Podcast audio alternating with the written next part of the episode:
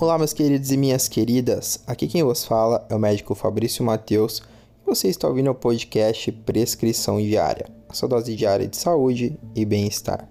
No episódio de hoje, eu quero conversar com você sobre alguns sinais e sintomas que não são tão conhecidos pela população em geral e que você deve ficar atento quando se fala em dengue, porque Acaba que em muitas regiões do Brasil a gente está em época de dengue, época que o mosquito está em grandes quantidades, fazendo muitas vítimas, e, e às vezes a gente só se liga naqueles sinais e sintomas mais comuns, como febre, uma dor de cabeça, às vezes até a questão da dor atrás do olho que o pessoal costuma falar, mas a gente esquece que a dengue ela tem tem um quadro mais grave que é a febre hemorrágica do dengue. E mesmo não evoluindo, não sendo esse o diagnóstico, às vezes ela pode cursar com uma forma mais grave. Mas antes de entrar nesses sinais e sintomas de alerta, né, que anunciam uma gravidade, é, para você entender melhor como funciona a doença, ela costuma ter três fases. Isso quando ela é uma do a doença sintomática, que são as fases febril, crítica e de recuperação. Então, basicamente, a doença, quando o indivíduo é acometido, ela começa com uma febre, normalmente mais de 38 graus Celsius, que pode durar de 2 a 7 dias. E aí também se associado a dor de cabeça, a dor no corpo, às vezes tem vômito e diarreia. E alguns casos, não todos, pode cursar com Lesão exantemática, o que, que é isso? São as manchinhas que dão no corpo, que pode atingir a face, o tronco, os membros e às vezes pode cursar com prurido, né? Aqui também conhecido como coceira. O paciente também costuma perder o apetite nessa fase, mas assim que passa começa a retomar. Depois dessa fase inicial, dessa fase febril, vem a, a fase crítica, né? Que é denominada fase crítica quando a febre ela começa a sumir, começa a baixar, que é conhecido como a fase da defervescência, mais ou menos entre o terceiro ou sétimo dia da, do início dos sintomas da doença. E é nessa fase que geralmente ocorre o ponto de inflexão. Como assim, Fabrício? É aqui nessa fase que a doença ou ela evolui para a fase de recuperação e cura, que a pessoa fica boa, recupera, ou ela piora, que aí vão ser os sinais e sintomas que eu vou comentar, que são os sinais de alerta, que é aqueles que às vezes as pessoas não, não sabem ou não conhecem tanto, que tem que ficar muito atento para eles. Então presta bastante atenção. É, eu não vou aqui citar os sinais, a questão dos exames, eu vou falar só de coisas clínicas que o paciente mesmo pode identificar, sem ter que ir necessariamente ao médico ou fazer um exame.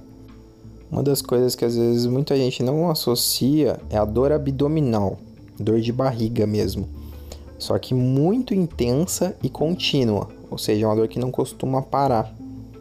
Então, se o paciente já está vindo de um quadro arrastado com febre, dor de cabeça, dor no corpo, passam-se alguns dias, ele não melhora e de repente surge uma dor abdominal muito forte que não cessa, isso é um sinal de alarme. Então, esse paciente ele deve buscar ajuda médica o quanto antes, pelo menos para descartar, né? Caso seja uma forma grave da doença ou caso ele precise de atendimento hospitalar. Outro sinal, sintoma de, de gravidade, vômitos persistentes. Quando o paciente ele vomita uma vez, duas vezes, três vezes, não para, ele começa a desidratar. Aquilo passa a ser tão forte, é tão ruim que ele começa a sentir uma queimação no esôfago, na garganta, de tanto retorno que ele está tendo. O que me leva a algum, o outro sinal, que é o, o desmaio, tontura. Então, desmaio, tontura é um sinal de alerta, entendeu?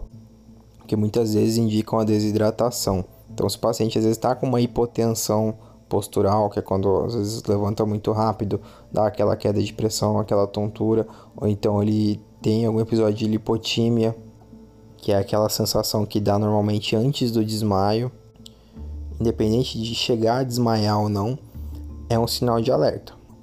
Outra coisa muito importante, sangramento, né, o que falaria a favor de um dengue hemorrágico. Sangramento de mucosas, às vezes a pessoa teve algum sangramento no nariz, na gengiva ou na cavidade oral no geral e não sabe de onde veio, o tempo às vezes não está seco para justificar esse tipo de sangramento e ela já vem de um quadro arrastado, como eu disse anteriormente, né, com a fase febril, dor no corpo, dor de cabeça. Então, sim, a gente tem que associar isso com, com o todo e julgar como se fosse um sinal de alerta. Novamente, buscar ajuda médica para fazer exame, para ver se é pertinente, pertinente ou não usar algum tipo de medicação específico e assim ter mais segurança no manejo do paciente da doença. Por último, um excesso de letargia, um excesso de irritabilidade. Então, o paciente ele já está tão mal, tão mal que qualquer coisa ele se irrita, qualquer coisa ele já está muito cansado, muito prostrado. Isso também é um sinal para ficar atento, beleza? É, aqui eu elenquei alguns dos principais que podem ser identificados pelo próprio paciente, mas que fique claro que tem vários outros, principalmente parâmetros ou laboratoriais ou que o médico tem que fazer o exame clínico para poder identificar. Então, basicamente, o que você tem que perceber é isso: esse conjunto de sinais e sintomas que ele evolui e não melhora, porque, como eu disse, as fases normalmente elas são muito claras. Pega a fase febril, ela evolui para a fase crítica e geralmente já vem a fase de recuperação. E caso essa fase de recuperação não venha, tem que se atentar para os sinais e sintomas. Tá, Fabrício, mas como que eu vou saber se eu estou melhorando de fato, para não ficar com medo, para não sair correndo pro médico por qualquer coisinha? Então vamos lá. Beleza, você teve lá seu, seus dias de febre, dia de dor no corpo, dor de cabeça, mas estava tudo bem. Você se hidratou, você tomou algum medicamento só para o sintoma mesmo, um remédio para febre, um remédio para dor. Como eu disse, a fase febril ela normalmente se estende até ali uma semana, um pouco mais, um pouco menos. E aí vem a fase crítica, que é quando tem aquela piora dos sintomas para poder vir a melhora. E é aí que a febre começa a baixar, entendeu? Então, um grande sinal é, é a, a baixa da febre, ela começa a baixar. E lógico, os outros sintomas eles começam a diminuir. Então, se o paciente estava com diarreia, não é mais para ele ter diarreia, então diminuir os episódios. Se ele estava com dor no corpo, dor de cabeça, os sintomas também eles têm que começar a diminuir de intensidade ou de duração. E a partir desse ponto de declínio, em 24 a 48 horas, é para ele estar tá bem. Pode ter ainda um exantema, né, aquelas manchinhas um pouco, ou algum outro sintoma vestigial, mas nada que comprometa o estado geral do paciente, entendeu? E a partir disso, passados mais alguns dias, o paciente já pode voltar normalmente para suas atividades sem maiores danos. Vale aqui ressaltar a importância do, dos grupos que estão mais propensos, né? A ter um quadro mais grave ou mais arrastado, que geralmente são os extremos de idade, ou crianças ou idosos gestantes, pacientes que já são imunocomprometidos, né, que já têm uma imunidade mais baixa, seja por estar tá tratando alguma doença ou por um câncer, alguma coisa do tipo. Pacientes que têm problemas respiratórios também se encaixam nesse grupo, asma, doente pulmonar crônico, fumantes e também os pacientes que possuem alguma comorbidade cardiovascular principalmente, como diabetes, hipertensão, principalmente se não for controlado, tá? Então, no mais, é ficar atento ao quadro geral, independente de você estar tá ou não nesse grupo, beleza? E prestar atenção nas fases. Caso seja percebido algum dos sinais de alerta que eu citei anteriormente, ou caso perceba-se que o quadro arrasta por muito tempo, buscar ajuda médica, porque aí são feitos exames, é feito um acompanhamento mais de perto e é muito mais seguro para você e para sua saúde.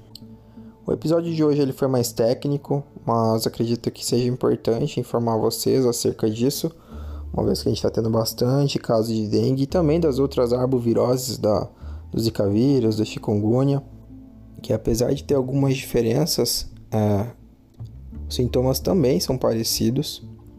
E sempre ressaltar que uma das melhores formas de, de evitar tudo isso é evitar o vetor, no caso o mosquito. Então, evitar os focos de água parada, olha o seu quintal, olha a frente de casa, olha os arredores, que às vezes a gente acha que está tudo certo, mas aí vai ver tem alguma coisinha ali acumulando água. Se possível, usar repelente, beleza? Usa tela na janela. Pode colocar também algum aroma no ambiente para espantar mosquito. Enfim, utilizar-se de, de ferramentas para resguardar a saúde. Se você gostou do tema ou acha importante, compartilhe com amigos, com a família. Se quiser sugerir algum outro tema, fazer alguma pergunta sobre esse assunto, sobre outros assuntos, só entrar em contato comigo pelas redes sociais, Dr. Fabrício Mateus. Eu estou mais presente no Instagram. E pelo episódio de hoje é isso. Fiquem com saúde, fiquem com Deus e até a próxima.